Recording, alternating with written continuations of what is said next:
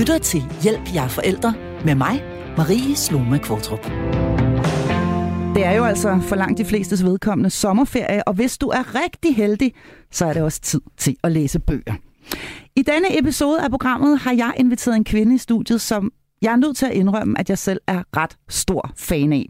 Hun er journalist og forfatter til adskillige bøger, hvor en hel del af dem omhandler familieliv på den ene eller den anden måde. Og det er dig, Karin Hørlin. Velkommen her til Hjælp, jeg er forældre. Tusind tak, fordi du har lyst til at komme. Tak. Karin, øh, skal vi ikke lige for en god ordens skyld starte med at lave en stor fed disclaimer og lige fortælle lytterne, at vi to jo faktisk kender hinanden. Det må, det, det må man hellere gøre. Ikke? Vi har nemlig læst sammen, og vi har faktisk også både på kollega sammen en gang i tidernes morgen for mange, mange år siden. Og derudover, så kunne jeg egentlig godt tænke mig at, øh, at lade dig selv sådan lige øh, komme med en lille præsentation af, øh, hvem du egentlig er. Både sådan rent fagligt, men også øh, personligt. Ja, det er jo øh, det er mit yndlingsemne. Ja. det er dit yndlingsemne, ja. det er dig selv. Ja. Nej, jeg skal gøre det kort. Øh, jeg er øh, mor til to øh, piger, Gertrud og Ingrid, på 12 og 14 år. Så øh, er jeg gift for anden gang med Bo, og han har tre store børn. Og øh, børnenes far, som jeg jo blev gift med første gang, øh, han havde fire børn, da jeg mødte ham, og to børnebørn. Så det lyder jo frygtelig forvirrende. Øh, det er det egentlig ikke, når man står... Ja, en lille smule, ja. ja. Det vil sige, hvor mange, hvor mange øh, bonusbørn er du oppe på? Altså, når man regner med fra første og andet ægteskab, så er det syv. Så er det syv bonusbørn? Ja. Og så dine to egne øh, biologiske piger? Ja. Og du bor altså sammen med Bo, øh, gift for anden gang, og så er vi nået til, jeg ved også, du har en hund. Er det ikke rigtigt? Det er meget ja, rigtigt. Jeg har Kenny. Ja, er det Kenny? Ja. ja. Du har en hund, der hedder Kenny. Og så er vi nået til det der med, med, med hvad du laver, når du, øh, når du går på arbejde. Ja, men altså, jeg er jo journalist, og så er jeg forfatter. Og når man er forfatter, så kan man skrive om alt. Og du kan skrive om trolde og krige og alt muligt. Og jeg har så valgt at skrive om det, der foregår omkring min egen navle og næse. Det synes jeg er så spændende. Men ved du, det synes jeg faktisk også, du gør rigtig godt, og der er jo næsten heller ikke noget mere interessant end øh, at, at høre om både, altså selvfølgelig både sit eget, men også at høre om andre folks familieliv. Et tema, som du jo behandler rigtig meget i dit forfatterskab. Øh, forfatterskab. Fortæl lige lidt om, hvad det er for nogle bøger, du skriver, fordi det er jo faktisk både bøger henvendt til voksne, men også bøger henvendt til børn. Ja. Altså min første roman, den kom så egentlig af, at jeg blev skilt. Ja. Og det var redselsfuldt. Øh, og jeg lå hjemme i øh, fosterstilling og tænkte, det var da forfærdeligt, det her det er da ikke godt for noget. Og så tænkte jeg også, men det er egentlig en meget god historie. Ja. Den vil jeg gerne skrive en roman omkring, øh, når jeg har overskud til det. Og det havde jeg ved Gud ikke på det tidspunkt. Men da der var gået nogle år, så havde jeg. Og så var jeg ligesom i gang. Den første bog handler så om en kvinde, der skal på benene igen efter en skilsmisse. Mm. Fordi det er en god historie. Det er en masse kamp, det er en masse smerte, men det er også øh, en lys fremtid, der er håb, ikke? Mm. Og det har man altså brug for, når man er i den situation. Jeg ved, hvad jeg taler om. At man har brug for håb. Ikke? Jo, ja. præcis. Ja. Og, og jeg tænkte faktisk selv, da jeg blev skilt, altså var jeg så træt af alle de der gode råd, jeg fik. Jeg vil hellere høre, øh, hvordan det var for andre mennesker. Så det her, det er ikke en bog med, om, øh, om, hvad man skal gøre, og 10 trin til at komme hurtigere ud af det var egentlig, hvordan ja, det er for hovedpersonen Gry, som minder øh, rimelig meget om mig. Ikke? Ja, hun minder, øh, øh, hun minder om dig, og når man kender dig, så kan man i den grad godt se, hvor du har hentet i hvert fald noget af din inspiration. Men ud over øh, denne her første roman, du skrev, der hedder Inden du går, øh, så er du også forfatter til nogle børnebøger. Ja, Øh, jamen, jeg har skrevet forskellige voksenbøger, så på et tidspunkt, ja, så blev det faktisk corona, og mine børn blev sendt hjem, og så skulle de læse hver dag. Og så tænkte jeg på et tidspunkt, nu prøver jeg at give dem noget sjovt at læse. Og min pige, der hedder Olga, om hvordan det er for hende at gå hjemme med sin familie øh, under corona. Altså det var øh, corona set med en 12-årig piges øjne. Og det lagde jeg på, øh, ud på nettet på et tidspunkt, hvis andre ville læse med. Og det var der mange, der ville. Og nu er det så blevet til en hel serie om Olga, som bor i en skilsmissefamilie, og øh, hvad det indebærer af øh, ja, smertefulde øh, savn nogle gange, men, og pinlige forældre og alt muligt andet, som også er i alle slags familier, tror jeg. Og hvor mange bøger er der i rækken? Hvor mange en... kan man finde? Låne på biblioteket eller gå ned og indkøbe? Jamen, jeg er lige kommet her med den tredje, så jeg kan godt kalde det en serie. Du kan godt kalde det en serie efterhånden. Og kommer der flere, skal vi også lige høre? Det tror jeg, der bliver ved med. Det bliver der ja. ved med at komme. Så vi er ikke færdige med Olga endnu. Nej. Vi øh, har... Øh, jeg har kigget lidt både ind i dit forfatterskab, men også i, hvad jeg sådan, synes var relevant at tale om her i forbindelse med det her program, som jo altså er henvendt til forældre af alle mulige forskellige slags. Og jeg synes, det var ret øh, øh, oplagt at starte der, hvor du også lige selv har været omkring, nemlig med, ved, ved temaet skilsmisse, som du jo især behandler indgående i den bog, der hedder Inden du går. Øhm, jeg ved, Karin, at du har taget noget med, du vil læse højt. Jeg synes egentlig, vi skal starte der. Fordi nu har du ligesom fortalt om, om øh, hvorfor du overhovedet havde brug for at skrive den her bog, eller lyst til at skrive den her bog. Men har du ikke lyst til at give os en, øh, en, lille, øh, en lille smag på, øh, hvad, hvad man kan forvente, hvis man henter denne her på biblioteket? Jo, det vil jeg gerne. Og øh, jeg har faktisk valgt at starte i den lidt triste genre, eller øh, ender bogen, ikke? Mm. fordi den, der er også øh, lyspunkter, der er også øh, humoristiske ting. Jeg synes, man kan sige meget med humor. Men det her, det, det vil sige, det er noget af det mest triste, og det er også noget, jeg genkender fra mit eget liv, og jeg kan faktisk stadig få en lille smule... Øh, altså, jeg kan få en lille klum i maven, når jeg genser det, må mm. jeg sige. Når du, når, du, når du læser det igen selv, så kan du få ja. en lille klum i maven? Ja. Okay, jeg tager en Kleenex frem. Ja, og jeg vil bare sige, at hovedpersonen er lige flyttet fra øh, sin mand og, og sine børn, og har øh, øh, fået et, øh, hvad hedder det, et dødsbo, hun er ved at sætte i stand, hvor hun så skal bo med sine to børn. Og nu er hun hjemme og, øh, og besøg øh, sine to børn hjemme ved faren i sit gamle hus. Det er sådan middag, hvor man skal sidde og lege mor og far igen. Ikke? Og børnene har lige fået det at vide, og børnene hedder Maria og Axel, og de går i første klasse og børnehave, så det er små børn. Nå, de sidder i haven. Jeg tog et par kartofler mere. Hvor bor du egentlig henne, mor? spurgte Maria bræt. Jeg tykkede af munden meget længe. Jeg bor i en lejlighed, hvor I også skal bo. Lige nu er der meget støvet, for der har boet to gamle mennesker før, men det bliver rigtig fint, og I får, hver, I får en køjeseng, og der er også en gård, og jeg har allerede set nogle børn, og de så rigtig søde ud. Maria åbnede en ærtebæl. Er deres morfar også skilt? Senere børstede jeg tænder på børnene. Au, det gør ondt, når du gør det i siderne, skreg Axel. I sengen læste jeg Lille Wombat. En kraftig pixiebog om pelsdyret Wombat, som elsker at rulle sig i en mudderpøl med sine venner, bare for at se, hvor beskidt han kan blive. Wombat er i det hele taget øh, et livsglad lille dyr, som elsker rigtig mange ting. Men det han elsker allermest er at komme hjem om aftenen og falde i søvn i sin mors favn. Bagefter læste jeg et kapitel i den store Peter, Peter Pedal-bog. Hvad betyder det at telefonere? spurgte Axel søvnigt. Til sidst kyssede jeg den begge godnat. Skal du hen i lejligheden med de to gamle mennesker? spurgte Maria. Ja, det skal jeg. Men de to gamle mennesker er der jo ikke mere. Hvem er der så? Jamen, det er bare mig. Maria vendte sig om på siden, så hun stirrede lige ind i mig. Godnat, sagde jeg og gik mod døren. Mor, sagde Maria, inden du går, vil du så ikke godt blive lidt længere? Mm. Au. Går hun tilbage og bliver lidt længere? Der eller starter et nyt kapitel. Det er svært, man, ja. ja. Jeg ved at lige præcis, denne her sekvens, du, øh, du læser højt her, at den rent faktisk stammer fra en episode, som du har oplevet selv. I hvert fald det sidste citat. Det var meget en til en. Og det, altså, ja, det er 10 år siden, jeg blev skilt. Sådan noget ryster man ikke af sig. Nej. Og jeg kan faktisk se, at du bliver ovenikøbet lidt bevæget, når du taler om det. Ja. Hvad, hvad var det for en situation? Var det en til en en situation, hvor du var henne for at putte dine egne små piger? Var de nogenlunde på samme alder, eller hvordan så det ud i dit liv? Ja, det var så to piger, jeg havde, og øh, ja, vi lavede også det der i starten med, at så kommer mor, og så sidder vi og hygger os, og så går man igen. Mm. Og det kan godt være, at det fungerer rigtig fint for nogen. Altså for os, det, det blev simpelthen for smertefuldt. Øh, så det holdt vi op med. For smertefuldt for både dig og børnene, ja. eller for jer alle sammen? Ja, det, det, de der afskeder, de var ikke rare. Nej. Det var lettere for dem, at det var øh, sådan mere adskilt. Så i virkeligheden, den der, det der billede, man kan bruge om at tage, altså hive plasteret hurtigt af, altså i stedet for sådan noget nulre det og gøre ved og hive lidt i den ene ende og lidt den anden. Det var din erfaring, at det, det virkede bedst for jer, og det andet var simpelthen for hårdt. Ja, lige her. Med den der glidende overgang, fordi det er jo i virkeligheden det, man et eller andet sted forsøger. Man forsøger at lave en glidende overgang. Mm. Det vil sige, at man leger et eller andet sted, at vi stadigvæk er en slags familie, der godt kan sidde her og spise spaghetti. Øhm, men alle ved jo godt, at det er vi ikke. Ja. Og måske, kan man sige, kan det i virkeligheden også altså være med til at forhale en proces, eller forlænge den, eller, ja. altså fordi plasteret skal jo af, eller hvad? sådan var det i hvert fald for mig. Og jeg er jo, altså modsat alle de dygtige mennesker, du har i studiet, som er eksperter og sådan noget, jeg er jo ikke ekspert. Altså, jeg har begået min egen fejl og rullet mig i dem og, og skrevet om, ikke? og det var min erfaring her. Nu er det noget helt andet. Nu kan de godt forstå, at jeg er spise og går hjem igen, hvis, hvis mm. jeg gør det. Og fordi de også er større. Ja.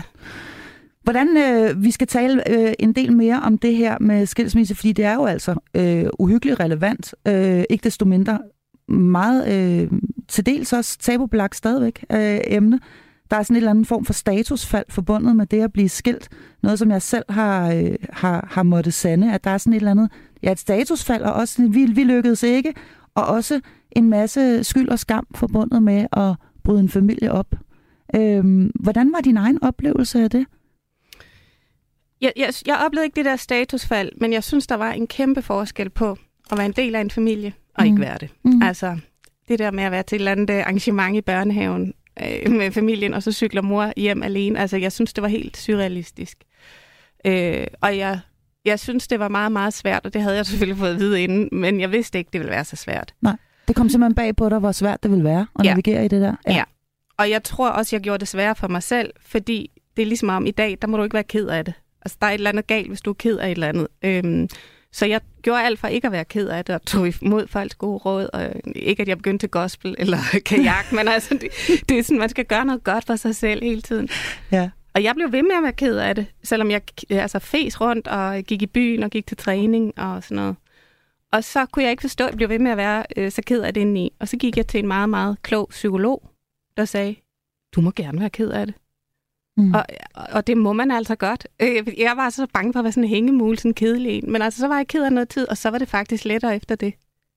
Så det her med at, at, at altså bare være, være okay og ovenpå sådan noget, var det også noget, du kørte over for dine børn? Altså det der med, var du bange for at vise dem, at du i virkeligheden var trist og ked af det, eller i sorg? Fordi det er vel i virkeligheden det, man er. Det var ja. i hvert fald det, jeg var. Øh, over at, at man ikke lykkedes med det, man egentlig havde sat sig for, og jo så gerne ville. Var, var, holdt du en facade over for dine børn også? Altså, havde, havde, du, havde du svært ved sådan at vise dem, at du i virkeligheden var ulykkelig? Ja, jeg prøvede at lege, mig, lege meget voksen, men jeg kan også huske på et tidspunkt, var den ene ked af det, fordi hun savnede far. Og så blev jeg også ked af det, og sagde, at jeg savner ham også. Men mm. altså, det bliver ikke også igen. Og det tror jeg nogle gange er rart for dem også, altså, man siger, hvordan man har det. Mm. Ja, fordi vi har jo travlt med det her med, og det er jo også det, det som det her program tit og ofte handler om, at vi har enormt travlt med sådan at anerkende børns følelser, og lade dem være i dem, og at de må have lov til at have det lige præcis, som de har det, og så videre. Men den anden vej rundt kan det godt knibe lidt med det. Simpelthen fordi, at det kan være, det kan føles, ja, som du siger, altså forkert at vise verden, og ikke mindst børn, at man ikke er verdensmester, og man ikke har styr på en skid. Ja. ja. ja. Og jeg kan også huske, når jeg skulle have dem, altså når de havde været ved deres far, jeg kunne være helt stress op til, der skulle være det helt rigtige køleskabet, og det skulle se helt rigtigt ud, og alt skulle være helt perfekt. Altså, så du løb rundt? Ja, det skulle sagt med være i orden, når de kom. Ja, men, men det kender jeg jo godt. Ja. Altså, man, man, man vil så gerne, at det ligesom, og det er 1, 2, 3, nu skal vi tage ned og hygge os også, ikke? Altså, man, man, man, kan, man kan næsten ikke holde ud, hvis der skal være sure miner, eller bare det mindste optræk til konflikt eller et eller andet, for nu har vi jo glæde og sådan. Præcis. Til at, til at se hinanden øh, igen. Den her bog, nu skal vi jo ikke øh, spøjle, hvad, øh, hvad, øh, hvad den sådan ender med og så videre. Men hvad er der ellers øh, af temaer, som, øh, som du behandler i denne her bog? Udover det her med at prøve at blive ved med at være en familie, som er det, det griber ind i, det, eller det, det lille, den lille passage, du lige læste højt. Hvad, hvad kommer den ellers rundt omkring af, af temaer? Jamen, hende her hovedpersonen, hun synes jo, det er rigtig ubehageligt, og øh, hun føler et stort hul. Og det vil hun godt øh, have noget ned i det hul. Altså, hun vil meget gerne finde en ny mand og en ny familie, og det skal gå hurtigt. Og det kender jeg også godt fra eget liv. Nå, det kender du også ja, Jeg havde også ja. travlt med at finde en anden. Ja. Og det vil lige, altså helt til at sige, at man kan ikke skynde sig ud og sove. Nej, interessant. Ja. Det kan man simpelthen ikke. Så det der med, eller jeg plejer gerne at sige, øh, og det kan godt være, at det ikke er så kønt, men jeg plejer gerne at sige at knalde sig ud af krisen. Øh, det er jo bare en, pæn, en, en, en mindre pæn måde at sige det på. Det er dine erfaringer, det kan man ikke. Jeg har i hvert fald prøvet. Du har, du har prøvet, men det, men det virkede ikke rigtigt. Nej, altså det, jeg skulle lige øh, slappe af og prøve at være ked af det inden. Før det sådan virkede ja. rigtigt. Ja. Men, hva, hva, men, hvad ender det ellers med, hvis, hvis man ikke ligesom er klar til det, men gør det alligevel? Det fungerede ikke for mig. Jeg humpede rundt. Ja. Med et smil. et stift smil, ja. Og Men... hovedpersonen Gry, hun prøver jo også. Altså, Ja. hun vil simpelthen så gerne videre og hurtigt, og øh, hun øh, ryger på øh, online dating. Du har en øh, passage med, som, øh, som du har lovet mig at læse højt, som netop omhandler det. Ja. Øh, fordi øh, Gry, hun, øh, ja, efter lidt tilløb, så laver hun en profil og øh, på en datingside, og nu sidder hun så og læser øh, alle de her mænds øh, profiler. Og det var før Tinder. Øh, jeg forestiller mig, at det er noget, der hedder Elite Daters. Det kender jeg lidt til selv. Men der skriver man jo så lidt om sig selv. Sådan en lille salgstekst, og det er dem, hun sidder og læser igennem sådan søndag. Langt de fleste skrev, hvor meget de elskede at rejse. Tre brugte formuleringen, at rejse er at leve. To af dem havde tilføjet, som H.C. Andersen skrev. En del ramsede op, hvilke lande de havde besøgt. Øhm, glæden ved naturen gik også igen, særligt havet. God mad og god vin var også noget, de fleste værdsatte, ligesom mange også fortalte, at de godt kunne lide en god bog eller en god film. Ingen af dem, jeg støtte på, kunne lide dårlig mad, dårlig vin, dårlige bøger eller dårlige film. Ærlig, kærlig øh, var også ord, som blev kastet ind jævnligt, når mændene beskrev sig selv. Flere fortalte, at de godt kunne lide en øl med drengene, især de meget voksne mænd, der lignede halvskallede revisorer på billedet. Mange søgte en naturlig kvinde, ingen søgte en unaturlig. Øh, jeg støtte på to, som skrev, at øjnene var sjælens spejl. En enkelt, der skrev, at øjnene var vinduet ind til sjælen. Tre skrev, at de søgte en, som de kunne have en samtale med, der varede resten af livet. En anden skrev, at han kun besvarede breve med vedlagt foto. Billedet skal være med smil og ikke med lukket mund. Jeg skriver dette, da jeg har haft uheldige oplevelser med kvinders tandsæt. og den sidste har jeg oplevet i virkeligheden. Og den anekdote, er simpelthen lige, altså det, det taler jo næsten for sig selv. Og har man øh, været på, øh, på dating-apps, så, øh, så bliver det kun endnu mere ustyrligt morsomt. Og i øvrigt noget af et chok at komme ud øh, og, og, og opleve det her. Altså især når man har været i et ægteskab i mange år. Fuldstændig chokerende at komme ud og opleve det her øh, øh, online dating-univers. Øhm, og helt vildt i øvrigt, hvad folk kan finde på at skrive. Øhm, der er så en her, der, der siger, at han vil gerne have et billede, men det skal være med åben mund, fordi han har haft en dårlig oplevelse med et tandsæt, som, øh, som, ikke, øh, som ikke sad, som han havde forestillet sig.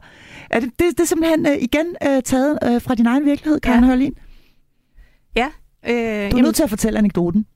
Ja, nå, ja, men altså, øh, jeg, jeg, nej, jamen, jeg tror aldrig, jeg mødtes med ham der. Men altså, jeg mødtes med mange andre, der... Øh, ja, ja, altså, jamen, jeg troede, det var sådan ligesom en øh, romantisk komedie med Meg Ryan, ikke? Altså, det var sådan sjovt at være ude. Det synes jeg vidderligt ikke, det var. Altså, jeg, og jeg var også en meget, meget anstrengende, eller anstrengt udgave af mig selv. Hvorfor var det ikke sjovt? Jamen, jeg troede, man sad og pingpongede og var sød og charmerende. Ja. Altså, der gik, jeg er jo journalist, der gik totalt journalist i mig. Og det var nok, fordi jeg var nervøs, ikke? Så jeg altså, fyrede den af med spørgsmål. Så det blev mere sådan en slags, nærmest en slags jobsamtale, hvor du sad pænt og, og, og, og spurgte ind til alt muligt i, i den pågældende fyrs liv? Ja, øh, der var en, der skrev til mig bagefter, at det havde været dejligt at se lidt mere Kajen og lidt mindre journalist. Er det rigtigt? Ja. Okay, så det havde du ikke succes med, i hvert fald ikke i første ombæring, kan man sige. Nej. Hvordan går det med, med Gry i bogen? Og hendes øh, online datingliv? Jamen, det går også lidt i stå, og øh, jeg, jeg skal ikke øh, afsløre, hvad der sker til sidst, men øh, der er jo øh, et, et lys øh, derude. Der er- det ja. Der er et lys Ja. ja. for enden af tunnelen, Ja. og, og det ved du jo faktisk også privat, at der er. Fordi øh, vi vender tilbage til nogle af de andre tematikker her, men, men, men vi skal da lige have... øh, Har du mødt Bo på en, øh, en dating-app? Det er vi nødt til lige at vide. Jamen, så er jeg lige nødt til at fortælle forhistorien, fordi jeg blev virkelig træt af det der dating. Ja. Ja. Altså virkelig. Og så til sidst tænkte jeg, nu tager jeg på en sidste date. Og det var med altså, jeg, en eller anden høj mand, jeg mødtes med øh, på en café nede ved Søerne, og øh, hvad hedder det? Altså, jeg kunne bare høre, at han var sådan en, der datede rigtig meget. Han, man kan bare høre, det faste replikker, faste vidigheder. Og jeg var også sådan en dårlig udgave af mig selv. Og vi gik hver til sit, og næste dag skrev han til mig, øh, kære Karin, du virkede meget nervøs. Øh, jeg synes, du skal gå ud og date nogle flere mænd. Og jeg Okay. tænkte, ja, Det var hans øh, gode råd til ja, dig. ja. ja. Og der, altså, det, det, jeg, jeg mistede sådan lidt modet. Nå, men jeg datede faktisk nogle flere mænd i nogle måneder. Og så var der en veninde, der spurgte, ham der, der kom med det der datingråd, hvordan så han egentlig ud? Mm. Og så gik jeg ind på hans profil og sagde, at det er et billede af ham. Og jeg er ikke noget uh, IT-geni, så jeg vidste ikke, at når man går ind på hinandens profil, så kan man altså se det, at den er besøgt. Aha! Og det kunne han se, og så skriver han til mig, Nå, du har nok stadig tænkt på mig. Vil du med ud og have en burger og et glas vin? Og det er altså Bo, som jeg er gift med i dag. Og han havde datet rigtig mange kvinder, så han var klar med et godt råd. Og var Ja, lidt over, han var totalt ovenpå i situationen. Var han også så? Det er også det ved anden date. Jamen, jeg kan huske, jeg sagde til ham, jamen, du dater, som man spiller badminton. Altså meget rutinepræget. Han vidste simpelthen lige præcis, han var selvsikker i Ja, situationen, ja. Modsat, øh, i modsætning til dig. ja, men det kan også blive for selvsikkert. Ja, det kan det godt. Ja. Så det simpelthen kan, som du siger, kan gå hen og virke alt for rutinebredet. Ja. ja. Og lidt afskrækkende. Men altså, den historie har vi så fået en krølle på nu, fordi det ender nemlig med, at du jo rent faktisk, I faktisk forelsker jer hinanden, og øh, er gift den dag i dag. Vi skal lige tilbage til nogle af de andre tematikker, du behandler i, i øh, denne her bog, og i din bog om, øh, især, den, især i den første, øh, en, der hedder Inden du går, eller i hvert fald den første af de her bøger, som omhandler øh, noget, der har med skilsmisse at gøre. Fordi øh, Olga er jo faktisk også skilsmissebarn i, øh, i, i de nu tre bøger, du øh, har skrevet om hende. Et, et andet tema, det er ensomhed. Og det er svært at komme udenom. Og især når man taler om at skulle være med sine børn for fuld og hver anden uge, som du selv siger, sørge for, at alting, alt det rigtige er i køleskabet, og at det er en hyggeligt og rart osv. Men den stillhed og de der tomme børneværelser hver anden uge, hvordan, øh, har du, hvordan oplevede du selv det? Det synes jeg var, altså, det var helt vanvittigt. At kigge ind i sådan tomt børneværelse. Altså, det er jo som en uhyggelig film med, med bamser og dukker og sådan noget, der bare ligger der i mørket. Ikke? Mm. Jeg vil så sige, man vender sig til det. Ja, og, og, det, og det er der jo mange, der siger til en i starten. Det Ja. der med, at man jo nærmest ligger og snuser ind i deres sengetøj og sådan noget, når man har afleveret dem. Øhm, og der er bare så uhyggeligt stille. Ja. Øhm, og man behøver egentlig ikke at lave aftensmad og sådan noget, og det hele er bare så underligt. Øhm, og alle siger til en i starten, du vender dig til det, og du ender med, at du i købet kommer til at nyde det. Hvor lang tid gik der for dig, før du sådan begyndte at tænke sådan, ah, det sgu okay. Mit, det har sådan været forskellige stadier, fordi jeg må indrømme lige i starten, der var jeg så smadret, så det var faktisk rart, at de tog derover, fordi så kunne jeg ligge og græde i fred. Ikke? Mm. Og så da jeg begyndte at få det bedre, så, var det begyndt at være trist. Og, øhm, Så begyndte det først at blive ja, sådan ja, rigtig trist, ja, at de ikke ja. var der. Ja. Øhm, ja. Og, ja, og jeg vil sige, lige nu jeg vender mig til, nu er de også blevet større, så er det noget andet. Og nu er det også gået 10 år. Ja, ja. Hvor lang tid synes du så, vi, vi talte lidt om det her forleden, da vi talte i telefon sammen, sådan det der med, hvor lang tid synes du egentlig, øh, det tager altså, at komme ud på den anden side af sådan en skilsmisse, følelsesmæssigt, og, og, og ligesom føle, at nu er jeg igennem. Nu er jeg ligesom helt igen. Ja. Man skal i hvert fald ikke stole på, hvad jeg sagde dengang, for når folk spurgte sådan nogle måneder efter, hvordan har du det, så sagde jeg, at det går fint. Og det gjorde det ikke. Nej. Øh, jeg synes, der går to år, og det var der mange, der sagde til mig. Det synes jeg passer meget godt. Og det er i virkeligheden, hvad enten man er den, der går, eller man er enig om det, eller man bliver forladt. Det Ja. er faktisk, synes jeg, sådan ret øh, overordnet, det man hører, at der, det tager lang tid. Ja. Måske Der er lidt, så, lidt længere tid for kvinderne øh, end, øh, end, end for mændene, som måske, måske ikke, nogen har i hvert fald en tilbøjelighed til at skynde sig videre. Øhm, jeg, jeg er stødt på nogle øh, øh, fantastiske råd, du havde givet inde på Instagram forleden dag, på din Instagram-profil. Jeg ved ikke, om du har dem her, øh, men, øh, men du havde simpelthen lavet en status her 10 år efter, du selv var blevet skilt, hvor du øh, kom med nogle råd til, øh, til folk, som stod midt i det nu. Øhm, og et af dem var det her med, at når ens eks begynder at gå i meget stramme bukser, øhm, så er det, fordi han er forelsket. Øhm, og på et eller andet tidspunkt, så kommer der jo nye part- partnere ind. Hvad, øh, hvordan var det for dig, hvis jeg må have lov at spørge så bramfrit, at, øh, at der pludselig kom en ny kvinde ind i din børns fars liv, og dermed jo også i din børns liv? Jamen, det var voldsomt. Øh, hvad hedder det? Og det var meget kort tid efter. Øh, og han var meget, meget forelsket, og han endte også med at blive gift med hende, så det var ikke en eller anden øh, tilfældig kvinde. Altså, jeg synes, det var hårdt at se. Altså, han havde været min store kærlighed og min bedste ven, og så se ham så forelsket i en anden. Plus, det jo også lukker den der dør endeligt, ikke? Mm. Øhm, Ja, så, det må man sige. ja, jeg kan huske dagen efter, han, han, han kom og fortalte mig det. Og dagen efter skulle jeg til Jylland og lave et interview sammen med en fotograf. Og jeg sad bare med hætte og græd hele vejen. Så det var en lang tur med den stakkels fotograf. Stakkels fotograf, ja. Ja. Og jeg reagerede sådan dumt, og det gør man jo, når man er i sin følelsesvold, og jeg synes også, at det har jeg også lov til at være dum. Men jeg, altså, jeg blev sur og rasende og ringede og tryllede og alt muligt. Øhm, og jeg, jeg var også forbi nogle gange, hvor jeg så hendes sko stå der. Det synes jeg også var vildt mærkeligt, altså i mit gamle hjem. Men så, altså, så trak jeg lige vejret, og så tog jeg en klog beslutning, og så ringede jeg til ham og sagde, at jeg vil, okay, jeg vil gerne møde hende. Mm. og hvor børnene også er der. Og det synes jeg er noget af det mest fornuftige, jeg har gjort. Mm. Var det for din egen skyld, eller var det for din børns skyld? For min børns skyld. Og det var ikke let eller noget som helst. Men jeg tror, det var det rigtige at gøre. Og hvordan gik det så? Det gik fint. Jeg kunne mærke, at hun var nervøs, og jeg var nervøs. Øhm, men, øh, men jeg kunne mærke, at børnene var sådan... Det var ligesom om deres skuldre øh, blev lige lidt mere afslappet. Hvorfor? Fordi de fik samling på deres verdener? Ja, eller? ja, det tror jeg. Mm. Så et af dine råd handler faktisk også om, de her fantastiske råd, du, øh, du giver på din Instagram, handler faktisk også om at få etableret et ordentligt samarbejde med, med børnenes far eller mor, hvem det nu er, øh, man, er, man er blevet skilt fra. Ja, og jeg vil sige, det er lettere at skrive de der gode Ja. råd, end at efterleve dem. Ja. Og, og jeg, jeg skriver også, at, at man skal prøve at holde af sin eks. Og det, det er jo lidt svært, hvis man, det er svært at holde af en, man ikke holder af. Så det, så det skal jo sådan ligge rimelig naturligt. Jamen, hvordan gør man det? Jamen, jeg kan godt lide ham. Jeg synes, han er vildt mærkelig og tager dumme beslutninger, men jeg kan virkelig godt lide ham. Og jeg tror nærmest også, at jeg bedre kan lide ham, end han kan lide mig. Altså, Er det rigtigt? Jeg, jeg vil altid mega gerne snakke, og altså, hans, det er mere sådan et samarbejde. Ja, fordi du fortæller også øh, på et tidspunkt øh, øh, om, øh, at du øh, I, I holder konfirmation mm. Mm. sammen, og det kan I godt finde ud af. Ja. Og øh, skide fl- flot i øvrigt, fordi det er jo ikke alle, der kan det, finde ud af at holde et, et, en samlet fest, og så bliver der pludselig to konfirmationer, og to fødselsdage, og to juleaftener, og alt det her. Øhm, men at I går og rydder op øh, dagen efter, og, og du egentlig gerne vil snakke, men han er mest optaget af at fare bålet. Jeg tror, det er sådan, du... Øh, Ja. Så, så, så, så øh, er det ikke bare, fordi han har sin egen fasong, tror du? Eller, eller, eller er, er I venner? Hvad, hvad, hvordan vil du beskrive jeres relation i dag? 10 år efter, I blev skilt? Jamen, det var måske også sådan, han var at være gift med. Han Der- helst vil fare? Han ville bare feje. Ja, jeg havde jo brug for at snakke om hele hendes liv og festen og alt muligt. Ja. Og sådan er det generelt, når vi mødes. Og det er måske også lidt en mand-kvinde-ting i virkeligheden, Ja. hvis man nu skal være sådan groft generaliserende. Ja. Olga, i dine øh, tre børnebøger, øh, Karin, hun er jo altså også øh, skilsmissebarn. Øhm, det er øh, rigtig, rigtig mange danske børn.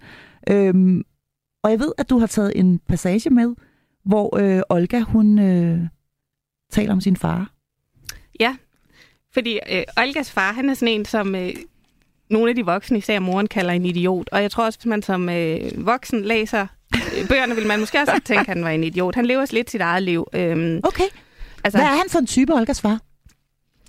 han går rigtig meget op i et menneske, og det er sig selv, ikke? Ja. Men han er sød, og han er sjov, men han tror, Aula er en ny pige i klassen, og altså, glemmer ting og sådan noget. Det er ikke ham, der er den ansvarlige. Men Olga er selvfølgelig glad for ham, og det her handler, det jeg vil læse op nu, det handler jo også om, at, at børn ser på deres forældre med nogle andre øjne, end vi gør, Mm. og det skal man respektere.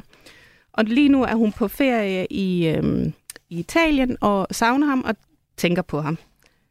Øhm, og nu skal jeg lige finde det. Så hun er simpelthen på ferie med sin mor, men savner sin far. Ja. Ja. Meget apropos, at det er sommerferie netop nu. Min far har haft rigtig mange job, men øh, han har aldrig haft dem så længe. Ikke fordi han er blevet fyret. Min far er ikke sådan en, man fyrer, for han er dygtig til rigtig mange ting. Det har han selv fortalt mig. Øhm, hvis det for eksempel var ham, der var træner for landsholdet, ville de vinde EM hver eneste år. Han siger også, at statsministeren burde gøre det hele på en helt anden måde, og jeg vil virkelig ønske, at nogen lyttede til ham, for det lyder logisk, når han siger det. Men det er som om ingen rigtig hører efter. Da han arbejdede på et lager, skrev han for eksempel en mail op til den øverste direktør med nogle gode råd til frokostordningen, fordi der altid var så lang kø i kantinen. Men han fik aldrig et svar. Jeg kan godt forstå, øh, når min far siger op på sit arbejde. Man skal jo ikke finde sig i alt muligt. Da han var tjener på en restaurant, var der for eksempel nogle gæster, der var vildt sure, bare fordi han kom med noget lidt anderledes mad end det, de havde bestilt. Som om de ville dø af at prøve noget nyt. Og da han arbejdede i et supermarked, var der øh, hele tiden en eller anden mand, som kom og sagde, hvad han skulle gøre. Som om han skulle bestemme det hele. Sådan er det jo at have en chef, sagde min mor, da jeg fortalte hende om den uretfærdighed, min far havde været udsat for. Min mor er i det hele taget ikke særlig støttende med min fars arbejde.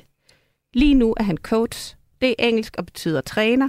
Min far træner nemlig andre mennesker i, hvordan de skal leve deres liv. Min mor siger bare, hvem vil lære noget af en mand, der kun har to løg i sit køleskab og som glemmer sine børns fødselsdag? Det synes jeg var tavligt sagt, for min far er faktisk rigtig god at snakke med, og det er jo kun én gang om året, han glemmer min fødselsdag.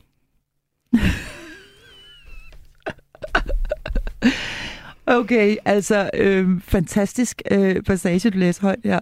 Øhm, du taler jo i virkeligheden ind i det tema, der hedder loyalitet, og at børn er noget af det mest loyale, man overhovedet kan finde, øh, når det handler om deres forældre. Øhm, og også det her med, at man er nødt til at respektere, at de jo altså elsker deres far, og måske gør sig umage med ikke at tale dårligt om dem. Altså, mm. hvad enten det er en, en far eller en mor, man er blevet skilt fra. Har du egne erfaringer på det her? Hvad har du lavet fejl selv? Lige der har jeg faktisk været ret god. Der har du været god? Ja. Øh, altså, vi kan godt snakke om, far er lidt skør, det, det ved han godt selv. Yeah. øh, men, øh, men hvis, det er kærligt, hvis det er kærligt, tænker jeg. Ja, ikke? Altså. jo, jo. Øh, jo, og så er det egentlig også for at fortælle børn, øh, når der læser de her bøger, at jamen, der er idioter. Der er der i alle familier, eller folk, der ikke lige gør det på den rigtige måde. Men altså, det er de eneste, vi har, så vi kan lige så godt øh, elske dem, ikke? Ja, det er i virkeligheden dit budskab. Ja. Og at det er okay, at, øh, at folk er forskellige, eller hvad? Ja, og vi vil alle sammen så gerne ligne de andre, eller det vil børn i hvert fald. Men mm. der er ikke, de andre findes ikke. Der er ikke nogen, der er som de andre. Nej, og de andre, altså man, det er også svært at, at, at, at bytte sine forældre ud, kan man sige. Man har ligesom dem, man har. Præcis. Men hun er jo glad for ham, kan man høre. Ja, og Fordi han er også sjov. Det, hun beskriver, er, det, kærligheden stråler jo ud af det, og så kan man som voksen jo godt høre, at øh, hold da op, han er sgu da noget en klaphat. Men hun elsker ham jo. Ja. ja. Og hun synes, hendes mor er ekstremt pinlig, og, og, og, og vi andre vi kan jo godt forstå, at det er moren, der tager det tunge læs. Ja, så moren hun er øh, træt og har måske en lille smule svært ved at skjule, at hun faktisk synes, at hendes øh, eksmand er en, øh, er en idiot. Ikke? Hun, mm. hun siger det også direkte. Din seneste roman, som du faktisk er aktuel med lige netop nu, den hedder Min Kone. Og her der går du en helt anden vej, end du ellers har gjort, øh, Karin Hørlin. Fordi her er jeg fortælleren nemlig en mand. Hvorfor har du, øh, har, har du øh, kastet dig ud i den jeg tænker, meget, meget svære øvelse at sætte dig ind på indersiden af en mands hoved, og ikke mindst hjerte, fordi det kan vi godt afsløre her. Han, øh, han står midt i en ægteskabskrise. Mm. Øhm, hvorfor har du gjort det? Jamen altså for det første, fordi altså, mænd har øh, virkelig været min største interesse, siden jeg var 12 år. og jeg har brugt utrolig meget tid på at tænke over, hvad der foregik ind i dem. Ikke? Ja. Øhm, og så øh, synes jeg især, det er interessant. Det her det er så en meget, meget fornuftig mand, altså en IT-driftschef, der tænker meget fornuftigt og logisk, øh, meget modsat mig. Så jeg synes også, det var sjovt at altså, se gennem hans øjne på, på en kvinde som mig, for eksempel, eller på andre kvinder. Øh, fordi altså, så bliver det jo så også forstørret nogle lidt, lidt mærkelige øh, bekymringer og tanker, vi kvinder har, eller en lidt mærkelig opførsel, vi nogle gange har. Så, øh, og så synes jeg, det er interessant, hvordan mænd i krise opfører sig nogle gange. I hvert fald nogle af de mænd, jeg har mødt. Hvordan mener du? Altså, hvordan mener du? Hvordan, altså, er det det der med, at de løber ud og finder en yngre model og køber en sportsvogn eller en stor motorcykel? Eller, eller hvad er det, du mener er interessant i gåseøjne ved, ved mænd og deres kriser? Jeg tror faktisk, der er jeg ret heldig, når jeg er i krise, for det er jeg faktisk god til. Altså, jeg er god til at sige, hvad jeg føler, jeg er god til at græde, jeg er god til ja. Øh, de der sådan, store følelser. Det er den her mand i bogen i hvert fald ikke. Altså, han er i nogle meget, meget store, frygtelige kriser, men han ved simpelthen ikke, hvad han skal sige. Og han vil sådan ønske, der kom en tårer, men det gør der ikke. Det gør det simpelthen ikke. Nej. Han er ikke i særlig meget kontakt med sine egne følelser. Nej, nej. Og Karin, vi skal faktisk høre en øh, lille passage, og det er en øh, passage, som, øh, hvor det her par, som jo altså står midt i en ægteskabelig krise, er i parterapi, har jeg ret? Det er rigtigt. De sidder inde ved parterapeuten for første gang. Ja. Min kone er en frisk pige. Det synes jeg. Hun er ikke så høj, men heller ikke lille. Hun er nok sådan lige midt imellem. Og så er hun venstrehåndet. Det var præcis det, jeg sagde, da parterapeuten bad mig om at beskrive min kone. Men jeg kunne med det samme mærke, at det var det forkerte svar. Ikke fordi der lød et brølende botthorn som i en tv-quiz, hvor deltagerne gætter forkert, men min kone udbrød, mener du det? Mens parterapeuten nikkede meget langsomt med sine to fingre under hageskægget. Han havde ellers lige fortalt os, at der ikke fandtes forkerte ord, svar eller følelser i det lokale, hvor vi betalte 1250 kroner i timen for at opholde os. Han fortalte os også en del andet, da han startede med at sige, at han lige vil introducere sig selv. Lige og lige. Den introduktion kom til at koste os mindst 300 kroner, for i mere end et kvarter ramsede han alle de uddannelser, kurser og workshops op, som han havde gennemført. Det meste var forkortelser med tre eller fire bogstaver. Master indgik også i flere uddannelserne, og jeg fangede desuden ord som tantra, psykoterapi, intensiv meditation, kognitiv terapi og autentisk livsførelse. Bare så I kan se, at jeg har min baggrund i orden. Der er så mange plattenslager i det her fag, desværre, smilede han. Jeg forstod godt, hvorfor han smilede. Arbejdede han 8 timer om dagen, som alle os andre, ville han trods alt gå hjem med en dagløn på 10.000 kroner. Før skat, men alligevel. Han var nu så solbrændt, at han lignede en, der holdt tidlig fri. Under sin præsentation fortalte han også, at han var glad for havkajak. Eller han sagde, at han fandt tilbage til sig selv og blev i et med naturen, når han sad i en havkajak. Men meningen var vel det samme. Det var ikke fordi, jeg følte, taxameteret kørte, mens han talte om sig selv og sit seneste kursus, kærlighed og kommunikation. Men jeg vil trods alt gerne til sagen, nu hvor vi jo var kommet. Parterapeuten havde dog lige en sidste ting, inden han endelig gav ordet til os. I skal vide, at det her forløb ikke handler om at ændre jer som mennesker, det er en rejse mod jer selv. Jeg blev altid lidt bekymret, da han brugte ordet forløb. Hvor mange timer drejer et forløb så helt præcis om? Og så kører taxameteret, kan jeg næsten regne ud, ellers videre øh, for fuld drøn. Der er vi inde på indersiden af en øh, mands hoved, mens han altså sidder i den her situation. Og øh, man kan næsten også se øh, den pågældende psykolog for sig. Øh, tak for den oplæsning, Karin. Og man må jo altså øh, læse bogen, hvis man vil vide, hvordan det går både ham og hans ægteskab. Den hedder Min Kone, og det er altså Karin Hørlin, som er forfatter til den, som er min gæst her i studiet i dag. Det er sindssygt hyggeligt, Karin. Vi skal tale meget mere om både dig og dit for, for, forfatterskab nu. Du lytter til Hjælp, jeg er forældre. Ja, og øh, jeg har altså besøg af forfatter og journalist Karin Hørlin, som har skrevet en lang række bøger, blandt andet øh, bøgerne om Olga, som altså er børnebøger. Hvis du holder sommerferie lige nu og mangler noget at læse, så kan det være, du kan hente lidt inspiration her. Jeg har lyst til at spørge dig, hovedpersonen Olga, som jo altså går igen i de her tre bøger. Hvem ved, måske kommer der endnu flere i rækken. Hvem er hun egentlig? Hun er 12 år. Ja. Hun er 12 år. Og det siger meget, synes jeg. Ja. Altså 12 Hvorfor? år, jamen det synes jeg er en meget interessant alder at skrive om. Fordi der er du ikke rigtig, lige nu er hun, i den seneste er hun på sommerferie, så du hører ikke rigtig til i børnebassinet, og kan ikke rigtig finde en, en. Og du øh, hører heller ikke til i øh, ungdomsdiskoet. Du er sådan en mellemting. Øh, og øh, det synes jeg er, en sp- altså, det, det er et virkelig spændende stadie, også fordi man kender det, altså det er jo noget, der følger med. Altså man kender det jo også som voksen, at man står sådan lidt midt i det hele. Og her på ferien, der står hun jo også midt i, at alle andre har det mega sjovt, og øh, hendes mor siger, hun skal smile noget mere, men hun har det faktisk ikke særlig sjovt, og det kan jo være et ret ensomt sted at være. Hvorfor har hun det ikke sjovt?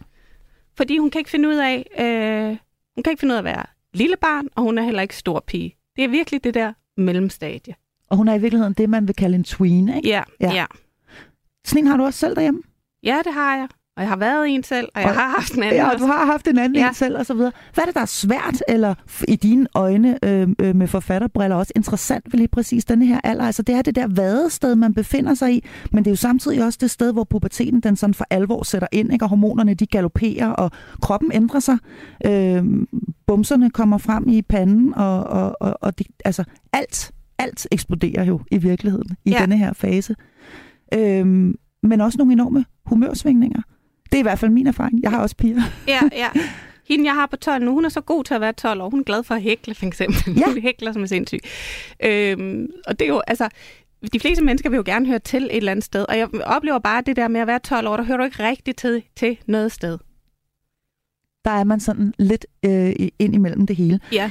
Det kræver også noget som, øh, som forældre, kan man sige. Det her med, når ens børn de bliver større, og lige pludselig begynder at låse døren, når de går i bad og sådan noget. Og, og mm, det kan være sådan, nu griber jeg bare fuldstændig i egen bar, men jeg synes, det kan være enormt svært sådan helt at vide, øh, hvad det egentlig er, man skal, hvornår, når de er i den alder, hvor de også bare synes, at øh, man skal skride, og, og, og man får lukket døren lige i hovedet. Øhm, øh, hvad, hvad er din oplevelse med, øh, med børn i denne her alder derhjemme, sådan helt personligt?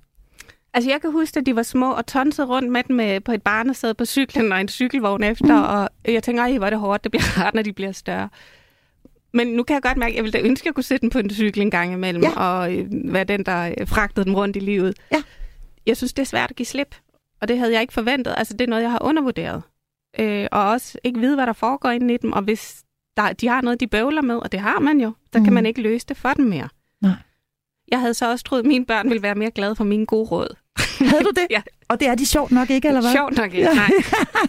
Jamen, jeg troede, vi ville have sådan nogle meget fortrolige øh, samtaler, og øh, så ville jeg fortælle, hvad de skulle gøre og sådan noget. Og det har vi også nogle gange. Vi har det sjovt nok ikke, når jeg ligger op til det og laver Nej. te og tænder sterinlys. Nej, lige præcis. Ja. Og det er jo lige præcis den erfaring, man, man får. Nu, er, nu har jeg dem efterhånden i alle aldre derhjemme, men det her med, at man kan sgu ikke... Altså, det er i hvert fald meget, meget svært at iscenesætte det her hyggelige samvær og, og denne her fortrolighed, fordi hvis ikke de er i humør til det, så bliver det bare ikke. Og så er det bare øh, øh, en, øh, en lukket dør, man får i hovedet. Til gengæld, så er min oplevelse, at man i højere grad er nødt til ligesom at være tilgængelig, når de er klar. Ja. Altså simpelthen stå parat, når de lige pludselig åbner op. Og det kan jo være på alle mulige tidspunkter, at de lige pludselig, selv når man egentlig havde tænkt sig, nu skulle man i seng, og klokken er halv 11 onsdag aften, kommer og sætter sig på sengekanten og gerne vil fortælle en noget. er det jeg også havde? Ja, jeg havde det så sent som i morges, hvor der var faldet sådan en barbecue-glasflaske ud af køleskabet og smadret i tusind stykker med barbecue. Og da jeg stod og tørrede op og prøvede få hunden væk, der kom der en, der gerne ville snakke. Det er. Så er det lige præcis. Ja. det. Og så er der altså faktisk bare med at gribe den. Ja. Fordi de der vinduer, man har ind til sine teenager eller tweens, de kan altså meget hurtigt lukke igen. Ja. Det er også din oplevelse. Ja, og jeg kan også mærke, at jeg er for meget tit. Altså nogle gange kommer min ene datter ud fra værelset, og så, hej, hvordan går det? Hvad foregår der inde i dig? Og så siger hun, mor, jeg skal bare ud og tisse. Altså, så der foregår egentlig ikke Nej. så meget andet end, øh, end det. Så i virkeligheden for meget og for lidt. Og jo kunsten, i hvert fald i min optik, det her med øh, både at være der, øh, og så også at lade dem være i fred. mm, ja, præcis. Altså at være til stede, men ikke at blande sig øh, unødigt. Og hvordan pokker finder man den balancegang? Det er, en, det er noget nyt, øh, der kommer ind i ens forældreskab, når, man bliver lidt, øh, når, når børnene bliver lidt større. Ja. Altså, jeg, jeg har- står selv med en, der skal afsted på efterskole her lige om lidt, og der skal man virkelig, skulle jeg hilse at sige, øh, øve sig i det der med ikke at skrive for mange sms'er og ringe for meget, og Ja. være bekymret om de nu har spist morgenmad og sådan noget. Øhm, så for lidt og for meget. Mestrer du kunsten, eller Nej. laver du stadig masser af fejl? Jeg laver hele tiden fejl, og så har jeg jo øh, Bo, som har store børn og har været igennem det. Og han sidder så som publikum og fortæller alt det, jeg gør galt, og det er rigtigt nok. og, Men, og coacher dig også lidt? og coacher mig, og han siger generelt, at hans råd er, øh, giv slip, altså. Er det det? Ja. Giv slip, og så øh, læn dig lidt tilbage? Ja, Og det er altså svært. Det er Og meget især svært. når de lige pludselig cykler afsted med no- øh, to Bacardi Breezers i, i, i, i rygsækken, så er det svært at sige til sig selv, at man bare skal give slip. Eller som min 18-årige datter øh, tager til Sunny Beach med all inclusive og fri bar 24 timer i døgnet, så skal jeg altså hilse at sige, at det er rimelig svært at øh, give slip. Vi skal nå et øh, sidste øh, tema, Karin Hørlin, som jeg har besøg af her i studiet i denne sommerversion af Hjælp, jeg er forældre. Vi skal lige tale om den sammenbragte familie. Du lytter til Hjælp, jeg er forældre. Ja, jeg har altså øh, som sagt besøg af forfatter og journalist Karin Hørlin her i studiet i dag. En kæmpe fornøjelse. Vi dykker ned i hendes forældreskab og taler også om det, som langt de fleste af hendes historier er inspireret af, nemlig eget liv eller egen navle, om man vil. Og øh, vi har været omkring skilsmisse, og øh, det her med, når børn bliver lidt større, man pludselig skal være en anden slags forælder, end den man er, når man har små børn.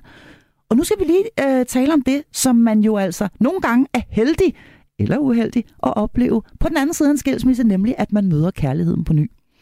Øhm, du har selv stået der. Du har faktisk stået der i to forskellige konstellationer, fordi i dit første ægteskab, der var der jo allerede nogle børn, og så kom du til, og så lavede I nogle børn sammen. Så det vil sige, det blev jo også en, en sammenbragt konstellation. Og i anden ægteskab, ja, der var der også nogle børn i forvejen, og så havde du nogen med. Og I har ikke nogen børn sammen, øh, din nuværende mand og dig. Hvis du sådan skal prøve at koge, koge, koge sammen, sådan, fordi man, man hører jo altså til al skræk og advarsel det her med, at de sammenbragte ægteskaber, eller dem, hvor der er sammenbragte børn, de endnu oftere går i stykker, end, øh, end dem, hvor, øh, hvor, der, hvor man har børn sammen. Hvad vil være dine øh, top 5 over de bedste råd? Nu ved jeg godt, du ikke er ekspert, men det er du dog alligevel en lille smule lidt øh, selv, fordi du har, du har været der selv og er der selv nu. Hvad vil Ja. være dine bedste råd? Ja, for jeg er faktisk lidt ked af det der ry med, at det går bare galt, når man laver en sammenbragt familie. Øh, altså, det synes jeg er lidt at tage håbet fra folk. Ja. For jeg synes, at vi faktisk har lavet en rigtig god og vellykket øh, sammenbragt familie. Og det betyder ikke, at det bare altid er let og sådan noget, men det er det jo heller ikke i de der såkaldte kernefamilier. Nej. Øhm, Og det glemmer man faktisk nogle gange lidt, ikke? Præcist. Altså, man, man kan jo godt have en tendens til, og det er jo den gode gamle at græsset er grønnere på den anden side. Så når man selv har en dag, hvor alt bare er håbløst, og børnene skriger og hyler, og man er underskudspræget, og der ikke er nogen rene underbukser osv., og så tænker jeg, sådan her ville det ikke være, hvis, ja. hvis bare vi var en kernefamilie. Men det er jo ikke rigtigt. Og det er jeg tit kommet til at tænke. Er du det? Ja, det her skænderi ville vi ikke have, have hvis vi var Nej. ægte mor og far, men det tror jeg, vi ville. Ja, okay. Øhm, ja. Hvis du skal basere på dine egne erfaringer, øh, hvad vil så være din bedste råd til, til at lykkes med den her sammenbragte familie? Fordi det er jo, øh, og det ved man jo fra statistik, at det ser ud til at være vanvittigt svært. Jeg er selv skrækslagen ved tanken om at skulle øh, familiesamføre mine børn med andre børn. Ja. Ja. Hvad vil din bedste råd være? Altså det her kan jeg nærmest ikke bruge som råd, men jeg har været rigtig, rigtig heldig. Altså jeg har fundet mænd med rigtig gode børn. Øh, Ja. det kan man selvfølgelig ikke øh, øh, sige fra, men altså øh, de har virkelig været søde. Både dem, jeg havde øh, over ved børnenes far, og øh, dem, jeg mødte med Bo. Og de har været, Bos børn har været en del ældre end mine, så det vil sige, at der har ikke været konkurrence. Den Okay. tror jeg kunne være svær. Altså hvis de alle sammen lige nu blev studenter, og at nogen fik øh, fire, og nogen fik 12. Altså det, ja. det tror jeg bare.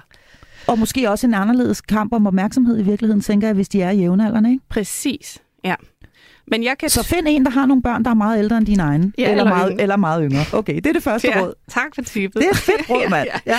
Nej, altså, jeg kan huske, at første gang, at mine børn skulle hen og møde hans børn, altså Mm. der var jeg ved at dø af skræk. Fordi, Hvorfor? Al- jamen hvis det ikke var gået, så var det jo heller ikke gået med os. Altså det, børn er jo trods alt det vigtigste, ikke? Mm.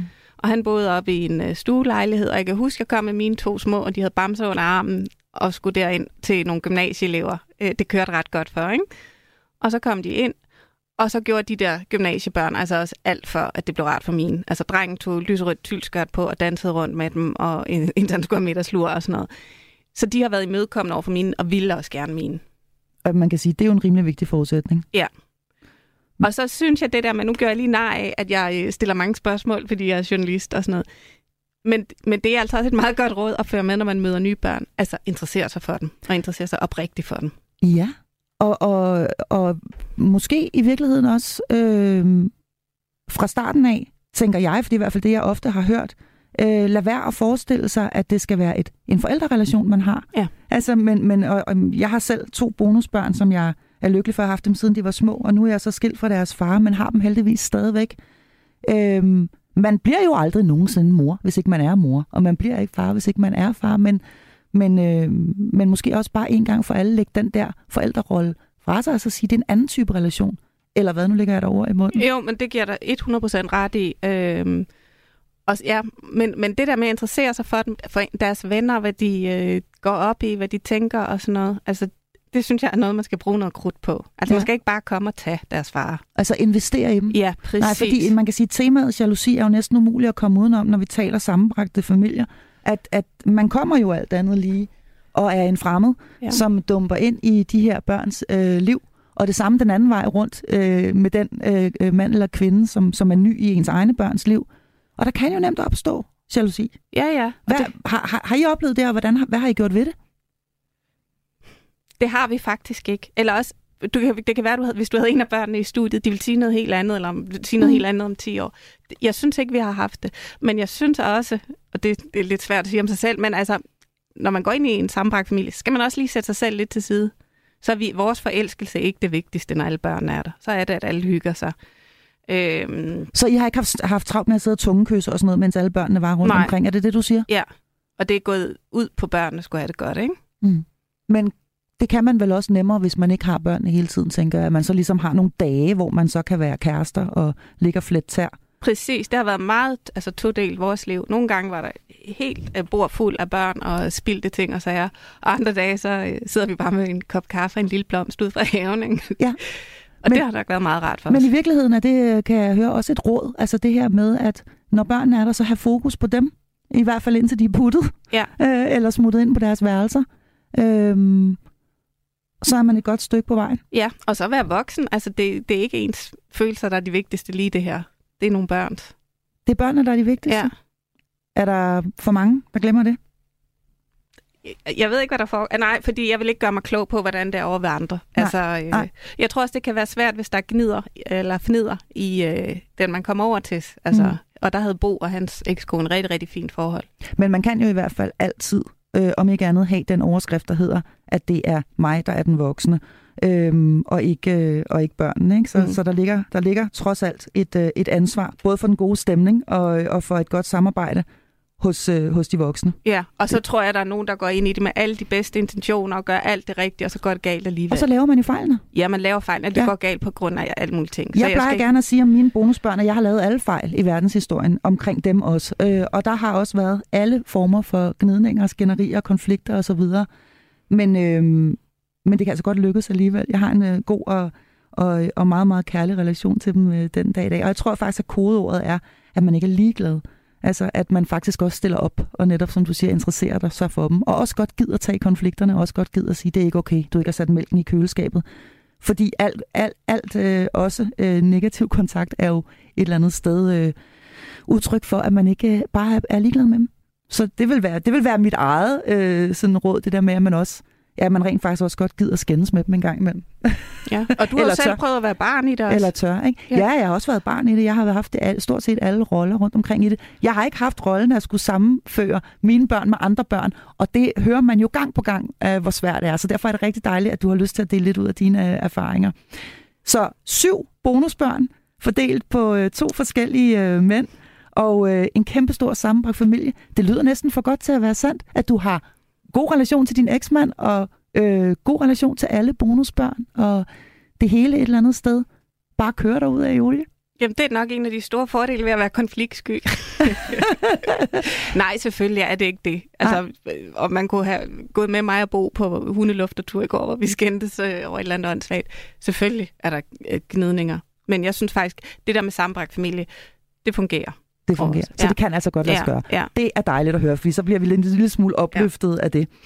Karin Holin, øh, vi øh, nærmer os jo altså desværre øh, afslutningen på programmet, men øh, vi skal, jeg har bedt dig om at vælge et stykke musik. Og øh, det skulle meget gerne være et stykke musik, som du øh, som betyder noget for dig på en eller anden måde. Har du ikke lyst til at fortælle, hvad vi skal høre og hvorfor? Jamen, det var, ja, det er Albert Vending, og det hedder øh, Lyse Netter. Meget Øh, smukt nummer. Ja, det er meget, meget, meget smukt. Og jeg kan huske, at jeg havde været nede i et meget stort hul, øh, da jeg blev skilt. Og så, øh, da tingene begyndte at lysne, så hørte jeg det her. Og det handler om, at lyset kommer ind, og det kommer ind gennem alle sprækker. Det er meget, meget, øh, et meget, meget øh, fint nummer. Så lyset kommer ind. Det er øh, det er afsluttende øh, budskab, kan man sige, i dagens udsendelse, hvor jeg altså havde den store fornøjelse at have besøg af Karin Hørlin, som er journalist og forfatter, og i øvrigt min gamle studiemarker. Vi fik talt rigtig meget om både dit forfatterskab og om øh, det svære familieliv, det svære forældreskab. Og øh, der er vel kun tilbage at sige, øh, læs nogle af de her bøger. Det kommer du ikke til at fortryde. Mit navn er Marie Sloma Kvartrup. Du har lyttet til Hjælp, jeg er forældre, og det her, det er Alberte med lyse netter.